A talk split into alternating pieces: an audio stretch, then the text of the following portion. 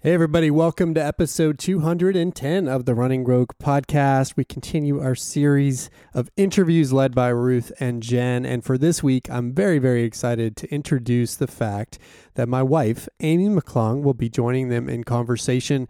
So it was actually the first interview in the series that Jen and Ruth did. So bear with them as they were working through their interview format. But I think what you'll see in this conversation is that I married way up and that there's a lot of inspiration that not only I gain, but I think you can gain from my wife, who is a doctor, who is mom to our three kids, and who is a life partner that I very much cherish. So, with that, I'll turn it over to Ruth for a little longer intro of my wife, and I hope you enjoy getting to know her a little bit.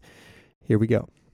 And so it's really exciting that our uh, fellow um, Thursday night book group uh, person, Amy, is here to um, talk about her life because she is, ex- you know, to me, she's extremely inspirational. Uh, three kids, dermatologist extraordinaire, extremely funny, even though I'm not sure that she probably like may, maybe, maybe not likes that. You guys all have to say she is extremely funny and fun. And so I'm really excited that she mm-hmm. gets to be our first person and we get to have her on. Yeah, so absolutely. I will let you finish.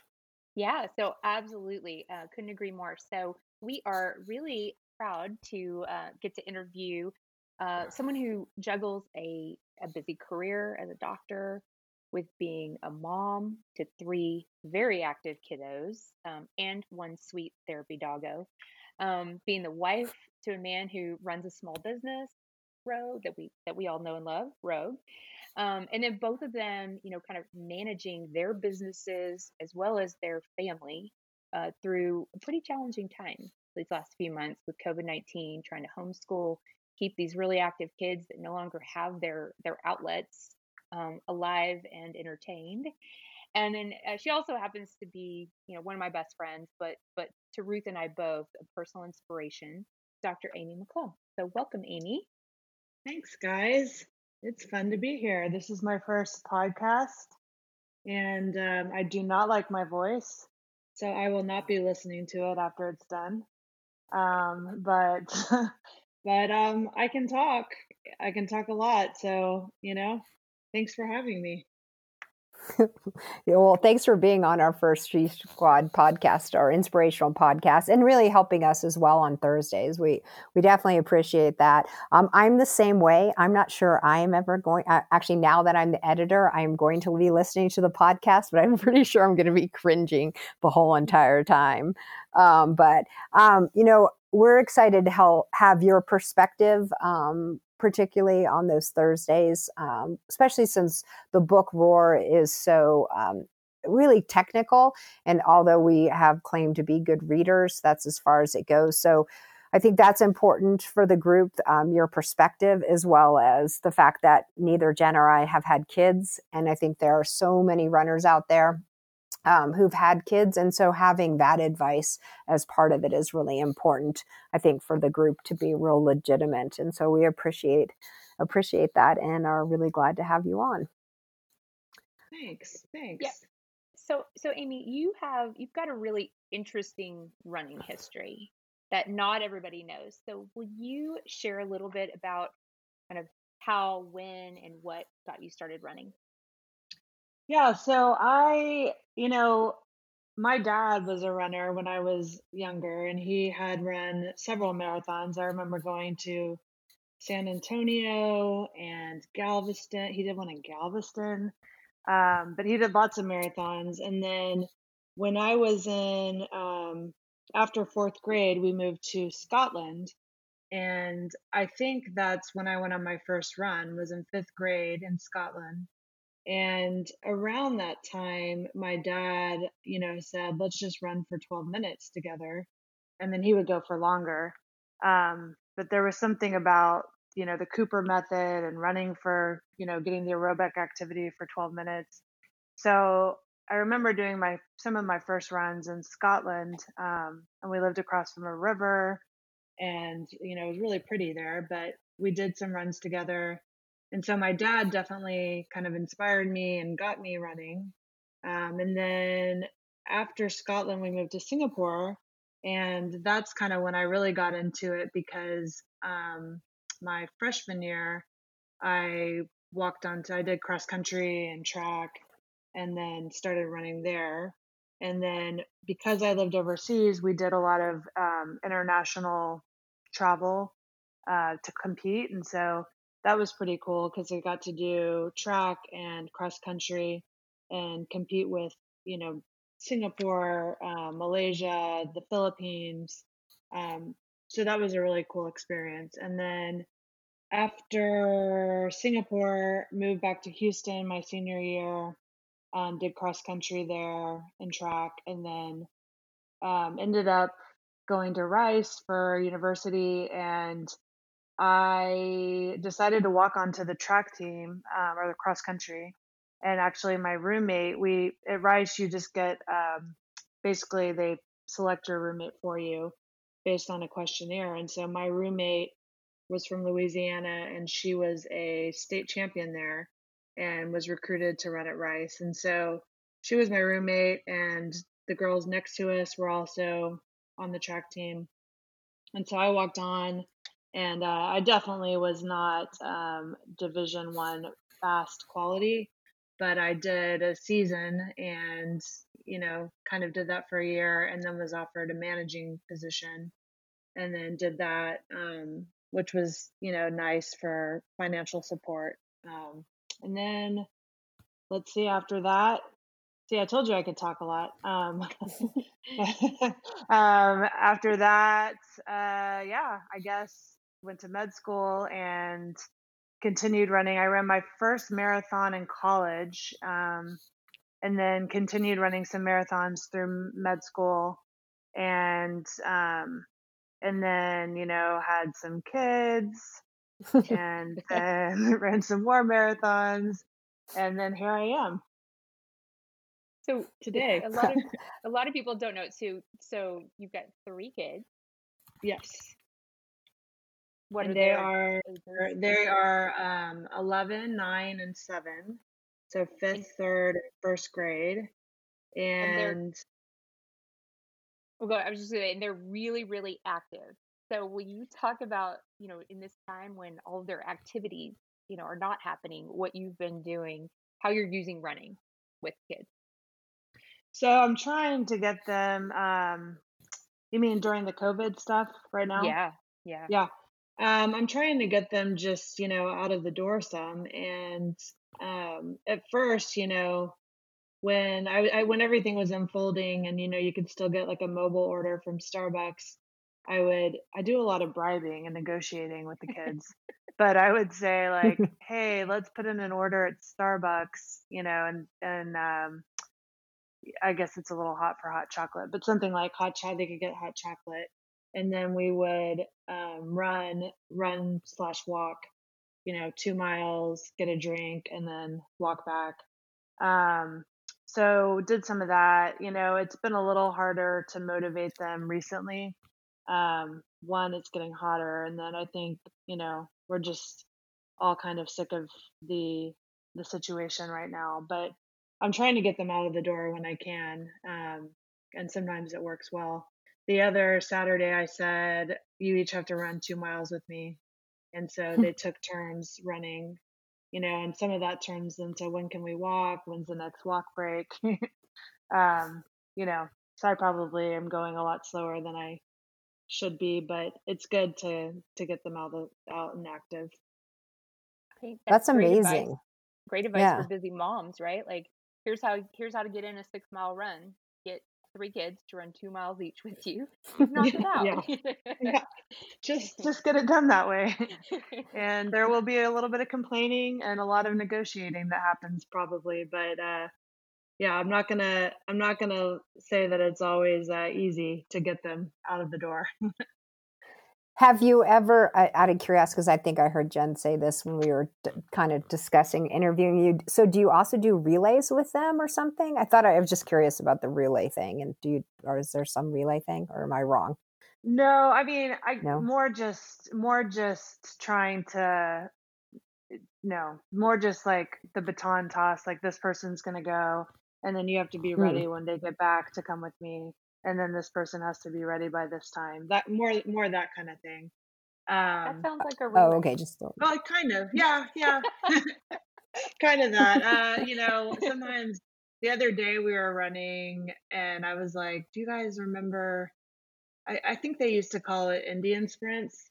I don't think they would hmm probably call it that anymore, but where Yeah. someone like leads the way and then they have to lead the way for a while and then they drop to the back and then the next person leads the way. We did that for a little while. I mean, you know, trying to make it fun um, because they they don't really think it's that much fun. They're like, we'd rather walk and we'd rather play soccer, and I'm like, but you can't play soccer right now. And they were going from doing um, this year, all three of them were playing soccer at least three times a week. You know, so they were going from being extremely like at least three hours of soccer a week, and I didn't realize how how much running they did in soccer. I mean, I knew they ran in soccer, but I didn't realize what kind of shape they were in until we ran the turkey trot and we all did the 10K, um, including Elena, who was six at the time. And so, you know, seeing how long they could run and the endurance they had from soccer was really impressive as well. But they've lost all of Yeah. that. You That. know, they they went from doing that to all of a sudden having no, no physical, no organized physical activity. Do you see the impact? I mean, I guess like from a mental standpoint that has on them, like and and this change where they don't have as much. I mean, I, I see it in myself, but do do they do kids express that as well? Like Yeah, I get grouchy. yeah. I think it's, you know, it's, I think that it's much harder on adults. I think kids are a little bit more, I mean, I guess they say kids are more resilient, but I think it's hard on the kids. Um, like Finley, you know, a couple weeks into it said, I miss school. I really don't like this this Mm, homeschool situation, you know, and I think you a lot of it for them is just the social aspect um, and missing, you know, being around other people and playing a game where you're just moving through the game, you know. Um, I notice it. I, I mean, I think it's just, I'm not going to lie, they're on their screens mm, the majority of the day now because they're doing, you know, learning through their iPads and computers. And then they're, for fun, they're like, we want to watch TV or do play a game on the iPad. And I feel like I notice that and maybe it's just that I feel like it couldn't be good for them. It's not good for them, you know, but it doesn't seem to bother them as much. Yeah. They like Yeah. they like I think my yeah yeah. I think my sister has two boys and she's noticed the same thing. So it's like, well, it is what it is right now, unfortunately. But yeah. It's yeah, interesting. The I like the relay thing. We may have to. I may have to tell her about that so that she can do it. She can do it as well. Um. So, what do you? th- What has running brought to your life over the years since you've been doing it since uh, you lived overseas? You know, I think um I mean, I think for me there's a couple things. One is that it's uh, provided a huge way for me to relieve stress. Um and you know, I, I do think the mental health aspect is huge. You know, I think when I'm able to run and blow off steam and release stress, you know, that's really, really healthy for me. Um, and also the physical, the physical aspect, you know, is obviously great. Um, but there's there's nothing that feels quite as good as being able to run and the way you feel afterwards. You know, the hmm endorphins it gives you, the way you feel. And then I think the other part of it is just the community. You know, the friends that I've met. Um, I would say that, you know, my some of my best friends through the years, you know, looking back to high school, college, you know, now have been through people that I've run with, you know, because there's no better way to really connect with someone and go there with someone um, through conversation than being on a run together, you know. So I think that those two things um, have been really huge as far as running goes. Yeah. How? What? Um. What has been the high point or has there been a high point in running and then also the opposite what's the what would you say is the low point or or maybe you know high point experience or i know that you've done a lot of really cool races i don't know if it's there or it's just kind of an everyday thing yeah i think i mean i think you know there's there's nothing that can beat the feeling of running a really good marathon you know and the way that you feel after after that and um or a race you know but in particular like executing a plan where you do a negative split and you feel really fit and fast you know that that would be definitely a high point. You know i remember running chicago one year and i did that and i was trying to run a 340 um, to qualify for boston at the time. And i was on track to do that and then i had a little porta potty stop which took three minutes and I got out of the porta pot and Chris was like pacing me at the end and he's like, You have three minutes to make up. And it was in the last like two miles or three miles. And I was like, Ugh. And I just, I held on to the pace I had been going, but I finished in 343.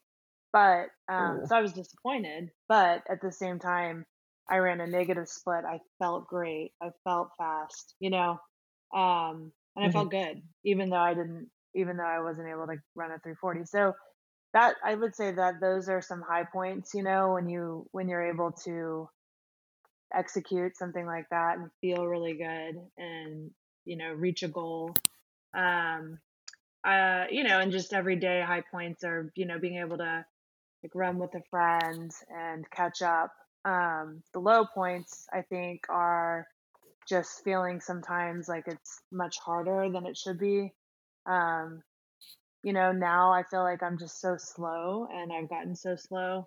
And, you know, I try not to focus on the, the pace. But um, I would say that's tough sometimes when you look at where you were and where you are.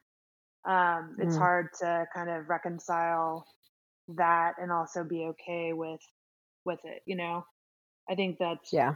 That's probably challenging for all of us as we you know, get older, go through different things, have kids, you know, our bodies change, different things happen.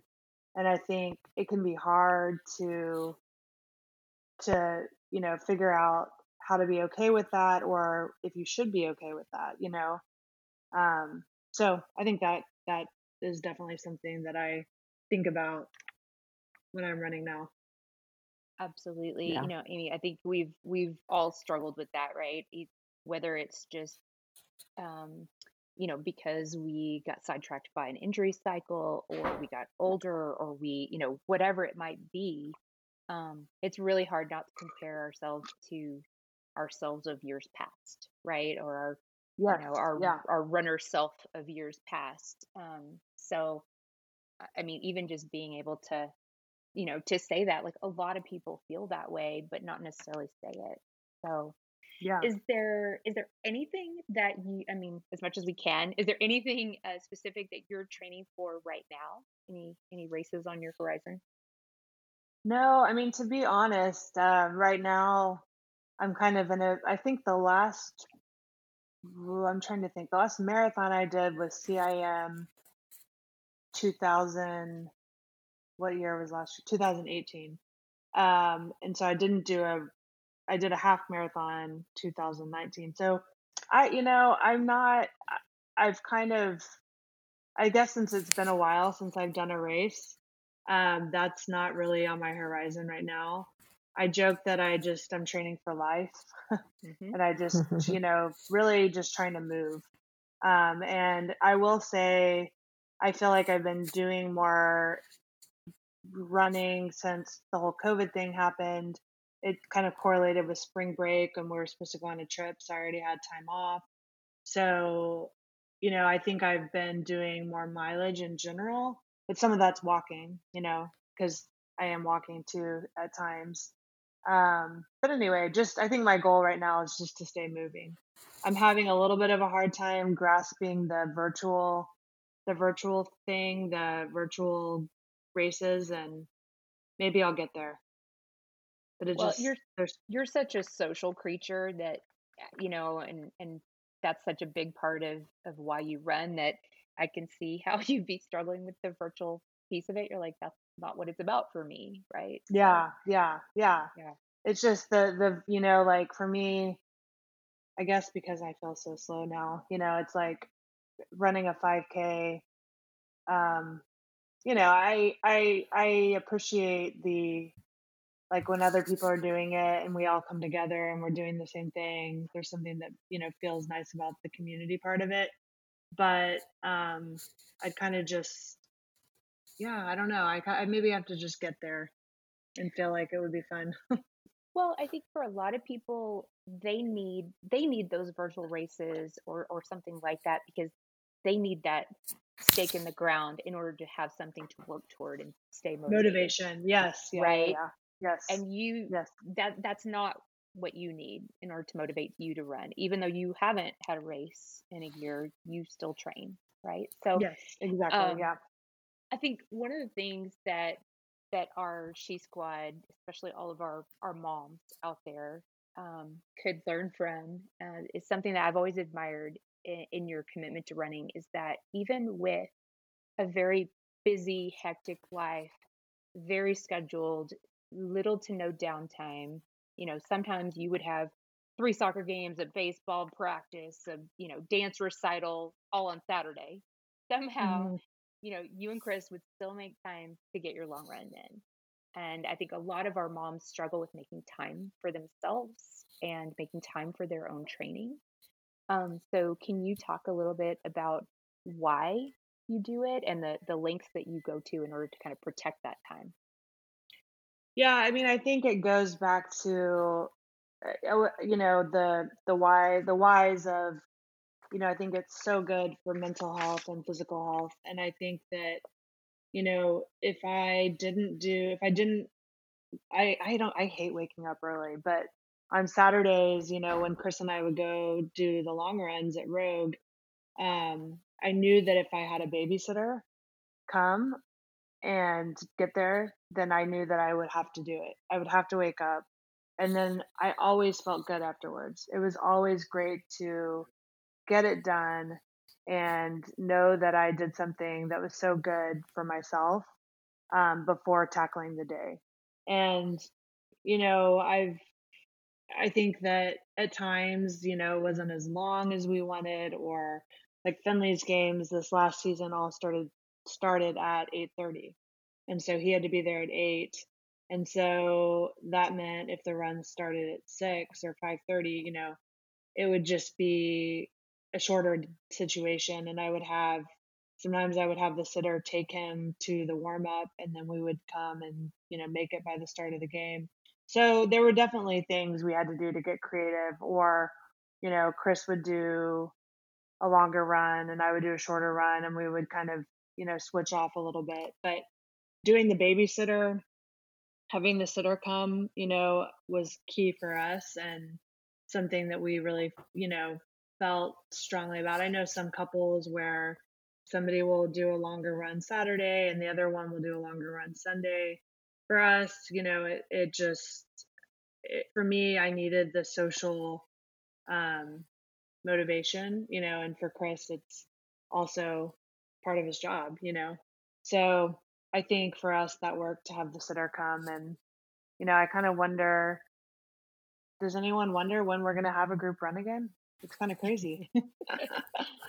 but now, now I'm like, on Saturday, if I don't have to wake up for anything, um, you know, I'll sleep in and then I found myself going later and it's just getting so hot.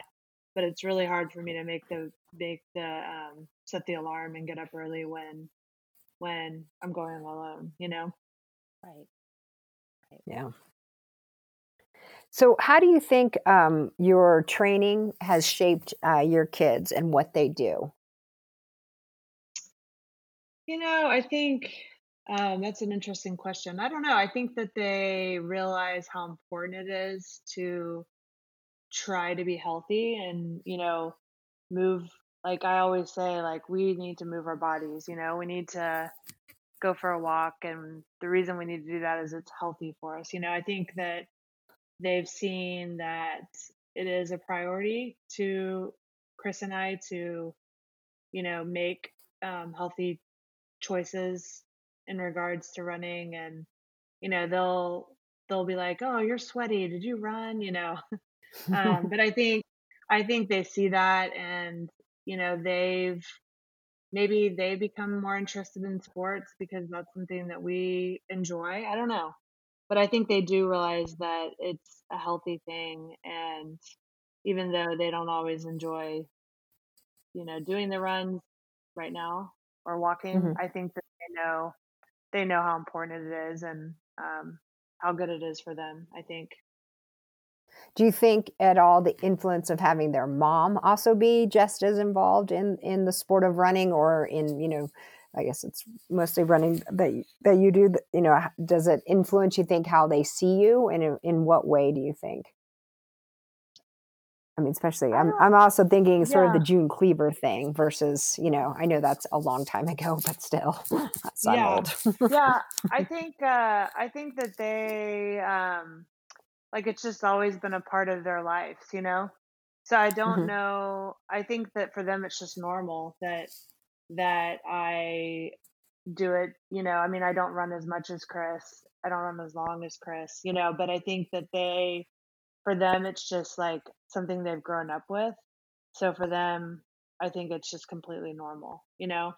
And hmm i think um and like i've talked about the sports that i did in um high school and you know the sports that i played.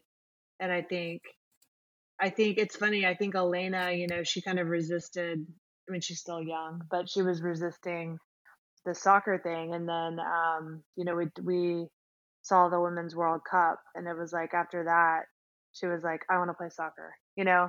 And just seeing the like strong women and women that love their sport and were so inspirational you know?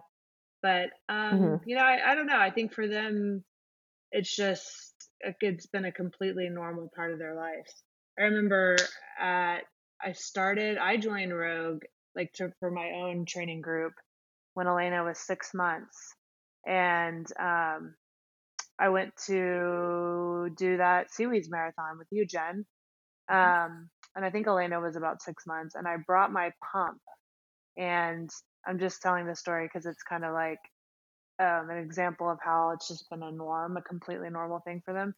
But I brought my breast pump to pump milk after the half marathon, and I checked it in. And I remember talking. I think I talked to the even the race director because you guys had a connection. And I was like, "Where can I, you know, pump after the marathon?" And she's like, "Well, just check it in." And then I remember like, anyway, I was all completely sweaty, just finished the half marathon and then I just pumped after that. And it's kind of a weird thing, you know? But I think it was just like part of part of just the norm for all of us, you know? hmm I That makes I remember that vividly, Amy, and it was it was never a question. That that was what was so cool about it was you were just like, okay, I'm training, I'm doing this half marathon. Yep, I'm you know I'm still nursing a baby. I'm going to have to pump. So how do I do that? Right? You know, it wasn't a well, should I do this or can I do this? It wasn't a question. It was more of a we just have to figure out how this works. Um, Yeah, which yeah. again, I think is really inspiring. You know, there's pretty remarkable. It was just um, you were just going to make it happen. I think Yeah. uh yeah, it was uh, it was definitely weird. I think I was sitting there afterwards with one of my friends who went to Rice that ran at Rice and she met us she lives in Toronto, but she met us in Vancouver. And I remember just sitting there with the pump attached and with like, you know, like covering everything and just sitting there afterwards and um it's you know just kind of a weird weird thing. but but also so normal at the time the, you know, I think it was just like we're just to pump and I I think I probably dumped that milk cuz uh who knows how dehydrated that milk was. how salty that milk would have been.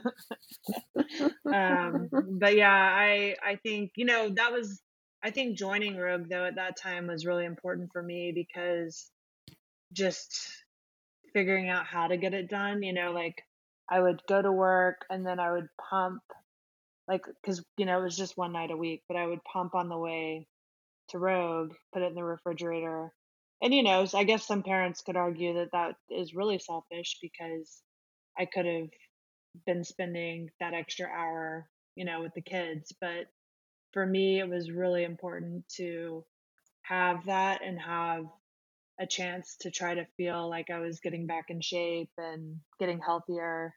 Um, and then just for mental sanity, you know, like having having a chance to do something for myself. I think that when you have three young kids is really important.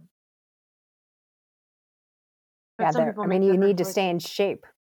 Yeah. Sorry. Yeah. yeah. yeah. I mean, I feel like if yeah, you gotta you gotta chase him around. you gotta be in a little bit of shape. I mean, maybe that does it, but she's. Do you think? I mean, I know we've kind of heard about Elena, like Elena just seeing it since she was six months, and and have seeing the you know women's soccer team, and then really getting into playing soccer because she could relate to it. Do you think the boys have any reaction to all the activity you have done? I mean, I know they're super soccer stars too, as well. But like, do have you ever overheard? Oh well, my mom ran, ran a marathon or something. Like, have has that ever slipped out or something? um, you know, I I haven't, but I think it's just because for them, it's just like just as normal for me to do it all as Chris doing it. You know, it's funny yeah. sometimes sometimes they're like, "Oh, well, um, I don't know, they'll they'll ask me certain things about my job or you know, I know, but I guess they know that I, I I just I feel like for them they just look at us as equals, um, you know, Mm, which is pretty cool.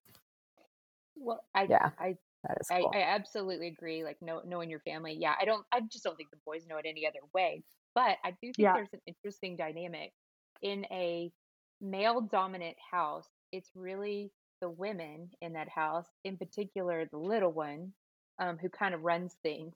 So I, I think that's an interesting dynamic. Um, when you talk a little bit about kind of Elena and you know how sport, like just the confidence and um, yeah, the, the things yeah, that, that sport brings her and how she handles being the little sister to two big brothers. yeah. I mean, she is she is like we sometimes we call her sassy, and she doesn't like that, but um, she'll be like, "I'm not sassy," but she's she is like um, you know the the perfect combination of like girly. You know, she wears like the little princess girly nightgown. You know, and Um, and then she's the combination of that with like fierce. And I think having two ol- older brothers, you know, maybe has created some of the fierceness. But she, um, when she started, you know, playing soccer, she just like, she, a lot of times they played boy teams because there weren't as many, there's not as many girl teams at that age as boy teams. So they had um, a lot of the seven year old girls playing the boy teams, but she just like, you know, there would be a boy that was like like two times bigger, and Elena just would run up and like, you know, try to take the ball and wouldn't always succeed, but you know, she she didn't have hesitation, and I love that about her. I mean, she is she is fierce and confident and she's got a little sass. but uh, I think all of those qualities, you know, if she continues to play sports or run, I mean, she on on a couple of these little runs we've been on, like um last last Friday we did um we ran the 2.23 miles um for I'm not sure how to pronounce his name, Jen. You know? Yeah, Mud? Ar- Armand Arbery. Um, yeah, yeah. Mhm. So we went, so we did that, and um, and I told the kids about the story and what happened and why we were doing it, and you know, Elena never complained, and she ran faster and you know longer than her brothers. Like they were both walking, and she was like hanging in there, you know, and then she got worried because Finley was walking and he was so far behind we couldn't see him. And she was like, "Someone's gonna take Finley," and I'm like, "No, no one's gonna take Finley. They'll bring him back. He'll talk. He'll talk too much. They'll they'll bring him back for sure. So they'll pick him up and then they'll drop him back off with us. But uh, anyway, she, you know, she's just like she's she's got that drive, you know, and I love seeing that when she's running because I think she has great she already has like just it's natural for her, you know. Um and it's fun to see that for sure. Yeah, I, I cool. love the. I mean, the, the the Armand story is tragic. Absolutely horrible story. I wish you didn't have to tell the kids, but I love that you use that as a teaching moment, and um, and then that you know motivated them to to go out Yeah. and run. It's interesting because when we were talking about it, you know, Finley said, Well, why did they do that? You know, were they racist? And he said it like, you know, like it just, it is, it's so sad when kids are like, they can't even understand the injustice. You know, I mean, they, they can understand how unfair it is and, and tragic it is, but they're also just like, but they don't get it, you know? yeah, It's so crazy. And I mean, we don't get it either, but you know, um, anyway, I thought that was interesting that he asked, like, oh, well, were they racist? What? Like, why would they do that? You know? right. Yeah, I think the moral of the story is runner moms raise fearless, confident kids. I think that's what we can take away from this. Well, um. I, I think that's what's happening. So, uh, I mean, speaking of fear um, and uncertainty right now, so obviously COVID nineteen impacted every every person's life. Um, can you talk a little bit about, you know, how how it's impacted you, you know, personally and professionally? yeah, I mean, personally, it just, you know, one thing I keep on saying is it's so crazy. Like, I look back at February and I look back at everything we did. We had a really busy February. We went to Atlanta to see the Olympic trials. We celebrated my birthday. We, um, I met two of my friends from Rice um, that were both runners at Rice. I met them in Sedona for a weekend. I mean, we just had one. I had one of those Februarys that was like soccer tournaments and social things, and it felt like a really, really full month. And then to go from that to everything that unfolded in March, I just keep on saying how crazy it is. Like it was just, it's just so crazy. Um, you know, because we, I think everyone saw, you know, kind of what was going on in China and then Italy. And then when it started in Italy, it was like, man, this is not looking good. But I don't think we realized how quickly and how much things would unfold here. I mean, maybe some people did. I certainly, it kind of came out of nowhere. So with work, um, everything kind of all of a sudden went from being really, really busy to, you know, the, the governor and Texas Medical Board saying no elective procedures, and then very specifically saying that includes dermatology offices and that includes every procedure that you do in a dermatology office. So all of a sudden, you know, most of, I would say over 70% of my staff was furloughed and we were transitioned to do tele telemedicine visits and even so i was probably a fifth a fifth as busy as i t- am i normally am as i normally am.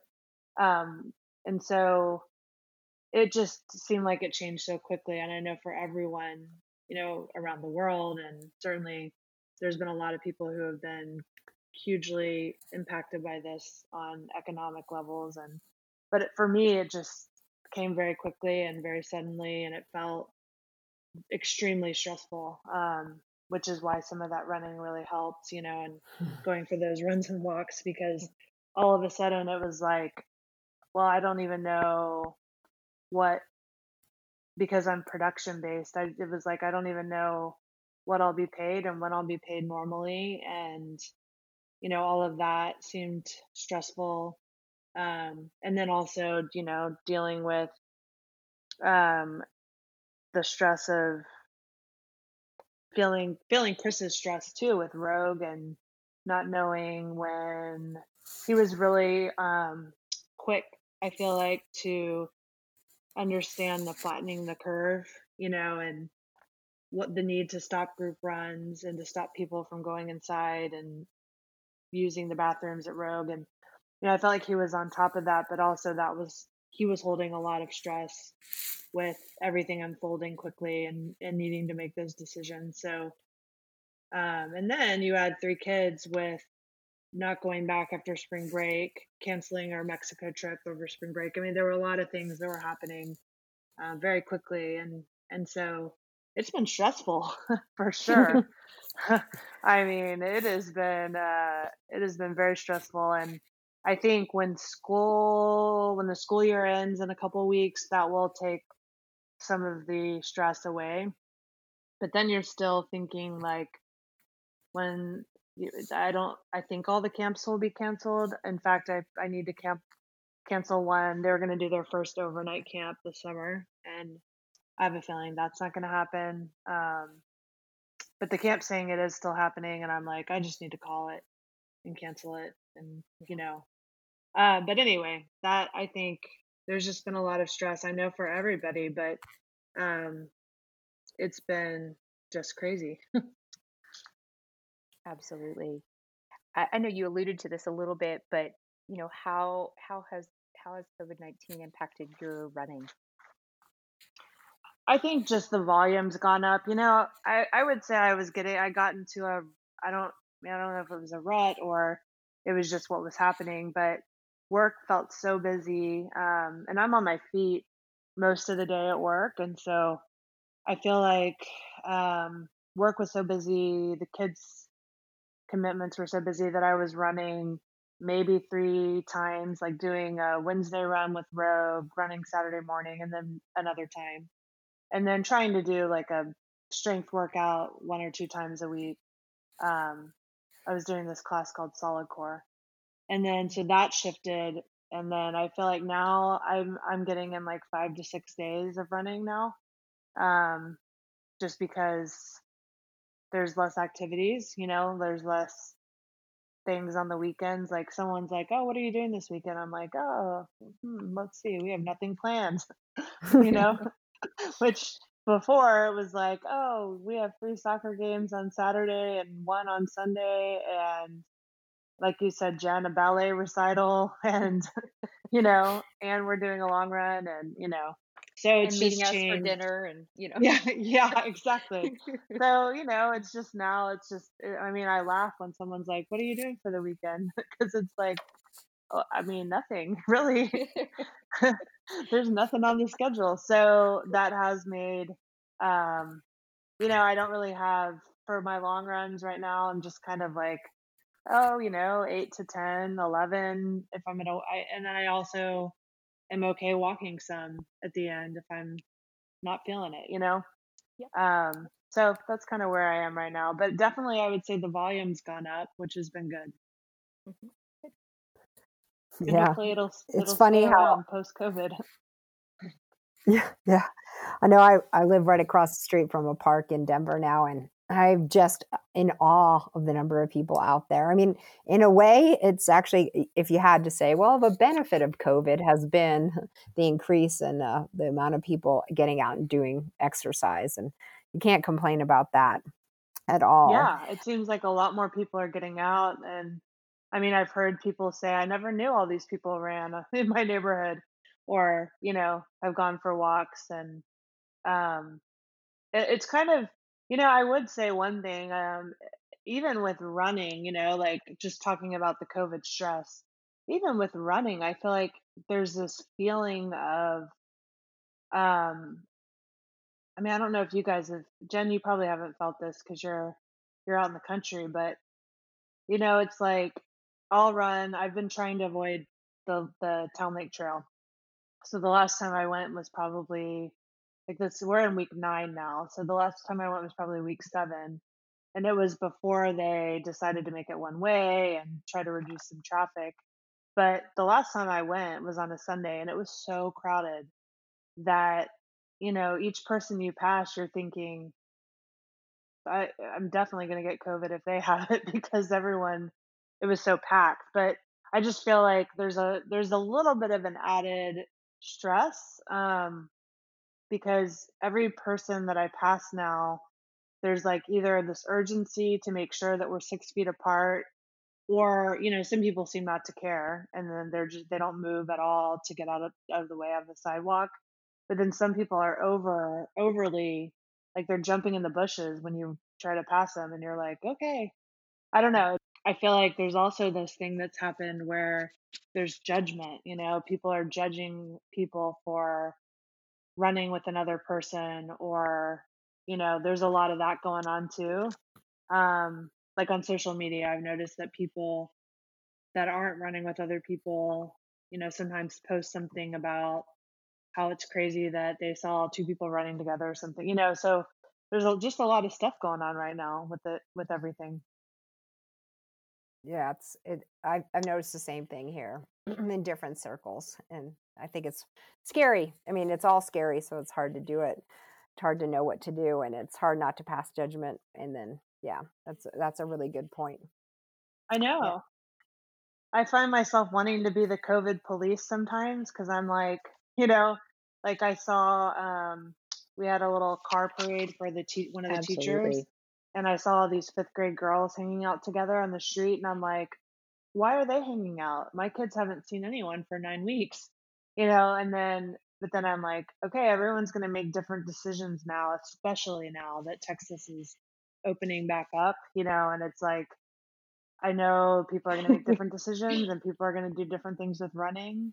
And it's not my job to be the COVID police, but I feel like it is sometimes. Yeah, uh, yeah. I think we all do. It's hard not to because you're just trying to balance what's best for you, and then sometimes it gets confusing. Well, this may be best for others, and well, how does it impact me? So, yeah, it makes makes the whole running thing yeah. so curious because you're, yeah, it's it's it's a tough time. It is. I was going to switch gears just a little mm-hmm. bit um, towards the book since that's one of the big parts of the training group. And I know from mm-hmm. from yesterday, uh, many people haven't really done anything more than purchase, which is cool. Um, but I thought I could sort of start with because uh, you mentioned earlier running with Rice and the Rice team. Were you ever aware of any differences that the coaches made when it came to the training, nutrition, maybe eating disorders, periods? was there anything in that realm um, while you were at Rice that you noticed, even if it wasn't like super obvious, maybe behind the scenes or? Yeah, I I mean I think that um, the biggest thing where I noticed a difference, I think that you know the Rice coach I think was really good and really good about tailoring some of the um, training, you know, to to because it was a women's team, you know, focusing on the women. But I did, I think with eating and eating disorders and nutrition, I think that is where I noticed um, the biggest issues.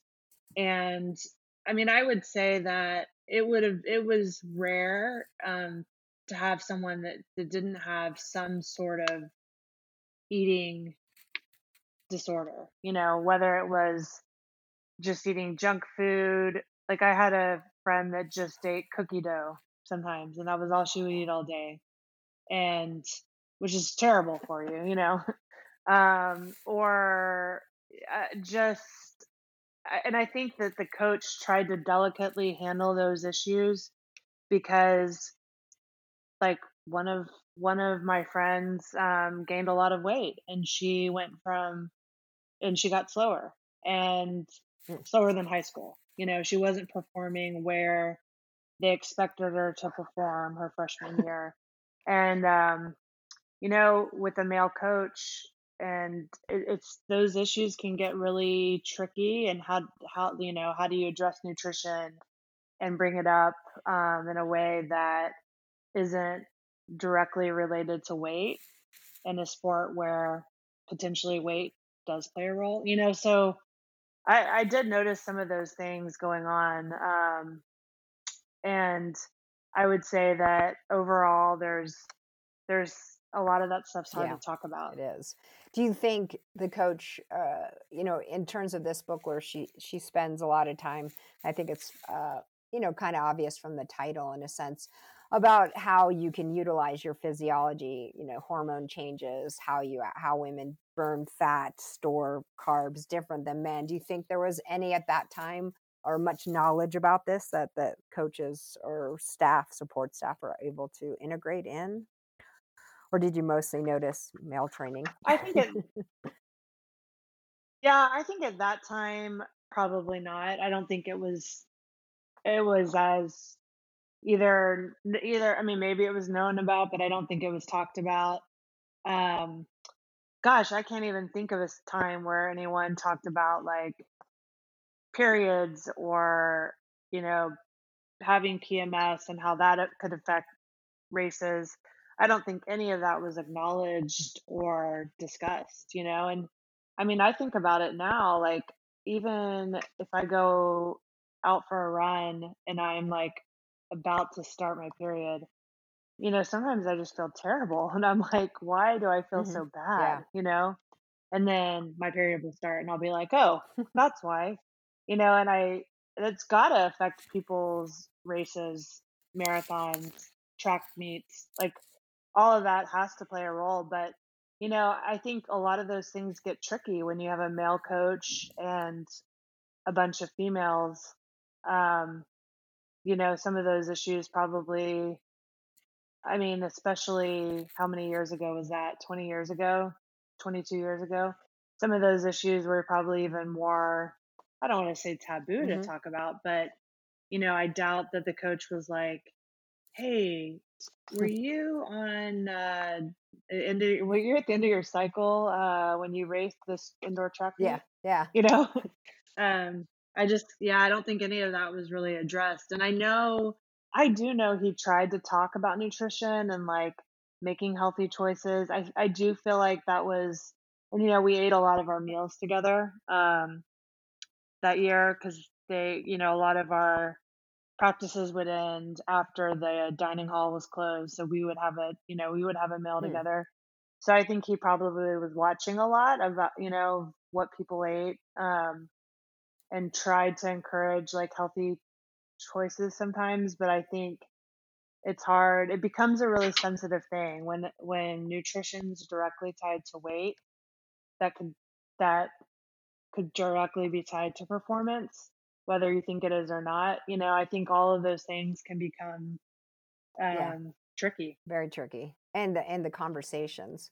I was um a- another big piece of the book too talks about, and this is a long so topic, so we'll probably also talk about it with you in the book group. But just in general, like, eh, or yeah maybe a shorter version, like, what's the, what has been the biggest impact on your life, uh, pre or pre-child and post-child? Like, so what are some of the things that differences you've noticed? Maybe even trying to come back after post-baby. I know it's a big topic. Sorry.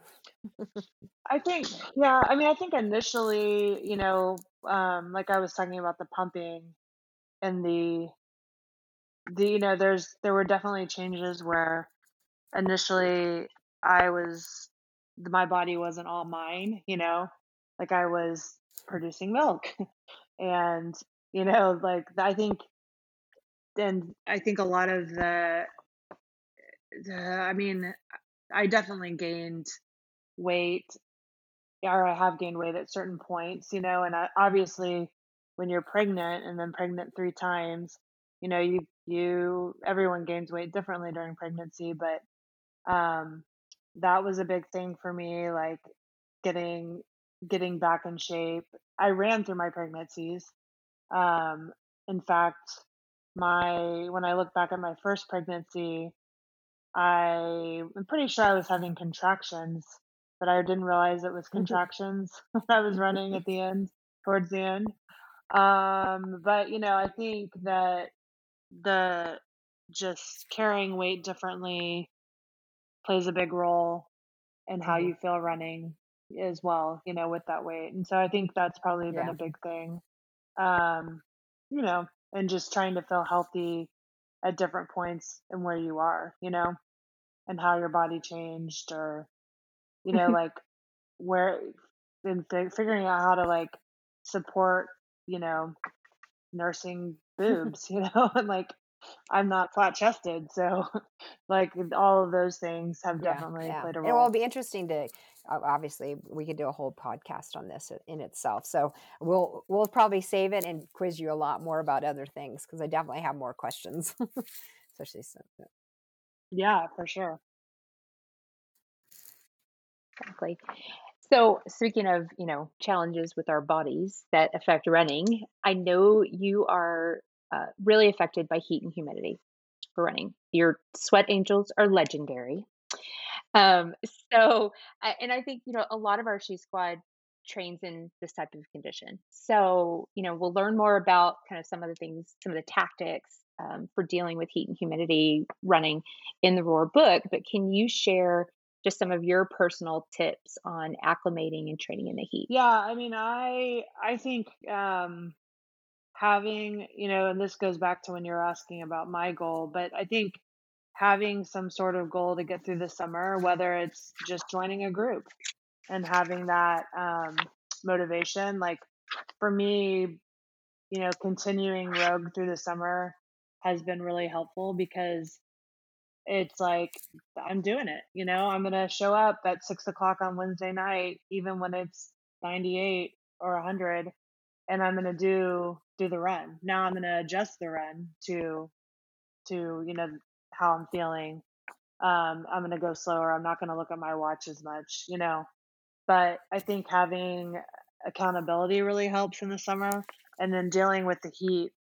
I I mean I'm I struggle. I really struggle um, there's times when I'm like, why am I doing this? This can't even be good for my body. Um, you know, my fingers swell a lot. I sent Jen a picture of my hot dog fingers um, a minute ago. But when I get out in this humidity, like I, my fingers swell. And if I, I realize that if I take the, um, like the hammer electrolytes, if I take two every 30 minutes um, in these conditions, my fingers swell a lot less. So, I mean, there's something directly related to the electrolyte balance and how my body retains fluid. Um, and I think getting on top of that's really important. Drinking, you know, the Nuun and the, elect- the electrolytes. And honestly, I haven't been very proactive because now I'm wearing two masks at work. And so I'm not drinking the fluid that I need to be drinking during the day at work. And then I'm not going to lie, I like coffee and I like wine. And so those two things are not in my favor running in the humidity. But um, I need to start being more proactive, you know, with the electrolytes. And that would be my biggest advice is Mm-hmm. just trying to make sure not just drinking water, but you're also drinking the water with electrolytes when you can to prepare for this, to prepare prepare for the weather and the humidity. yeah, that's really good advice. It it's can either make or break a run sometimes if you're if, Oh yeah, hot or even like how dehydrated you are. Um, so yeah. uh, other than that, for the She Squad, you have they're in week two of their training program. Do you have any other ad, ad, advice for them as they get started? I think just you know being following um, the program as much as you can at the beginning will be really helpful because then you're setting the groundwork, you know, to build up. And if you don't set the groundwork and all of a sudden you're in week six, especially with all the other stress and COVID and everything else going on, you know, I think it's going to be more challenging with the heat and the weather to jump in.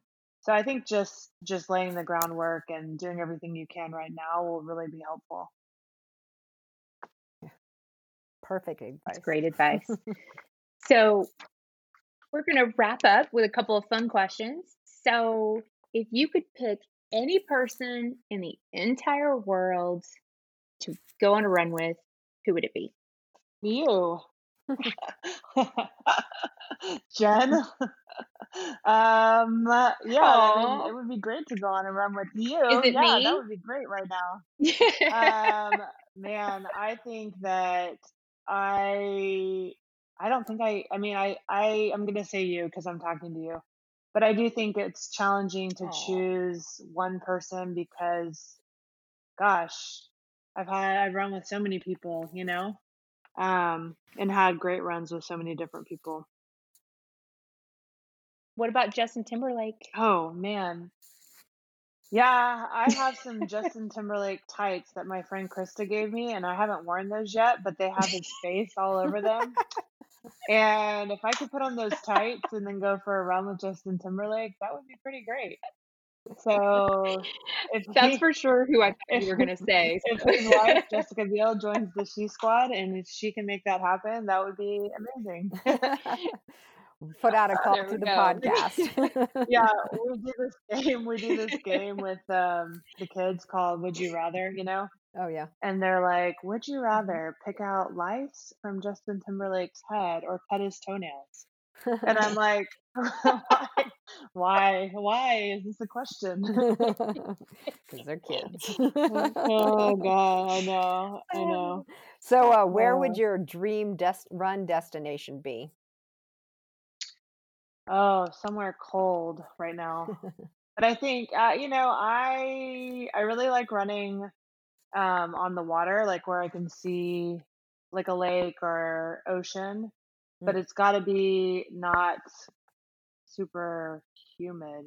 You know, I had some great runs in um, Slovenia and Croatia, beautiful runs. So, I mean, if I could go back there and do some runs right now, that would be pretty awesome. Mm, that does sound nice. But I do like running on the water. I like we we went to Colorado for a um for a a meeting one time in Aspen, and running there was pretty amazing too. So I'm jealous of you in Colorado right now. yeah, it's still can be a little bit of half tight weather, so it's it's nice still. Yeah, pretty nice. So, any, anything either of you want to add before we wrap up today?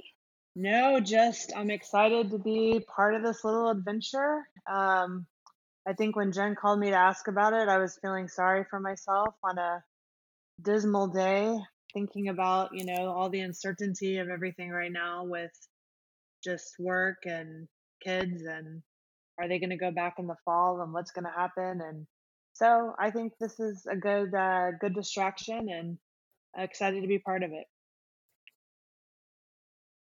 Awesome. We we're glad you joined forces with us.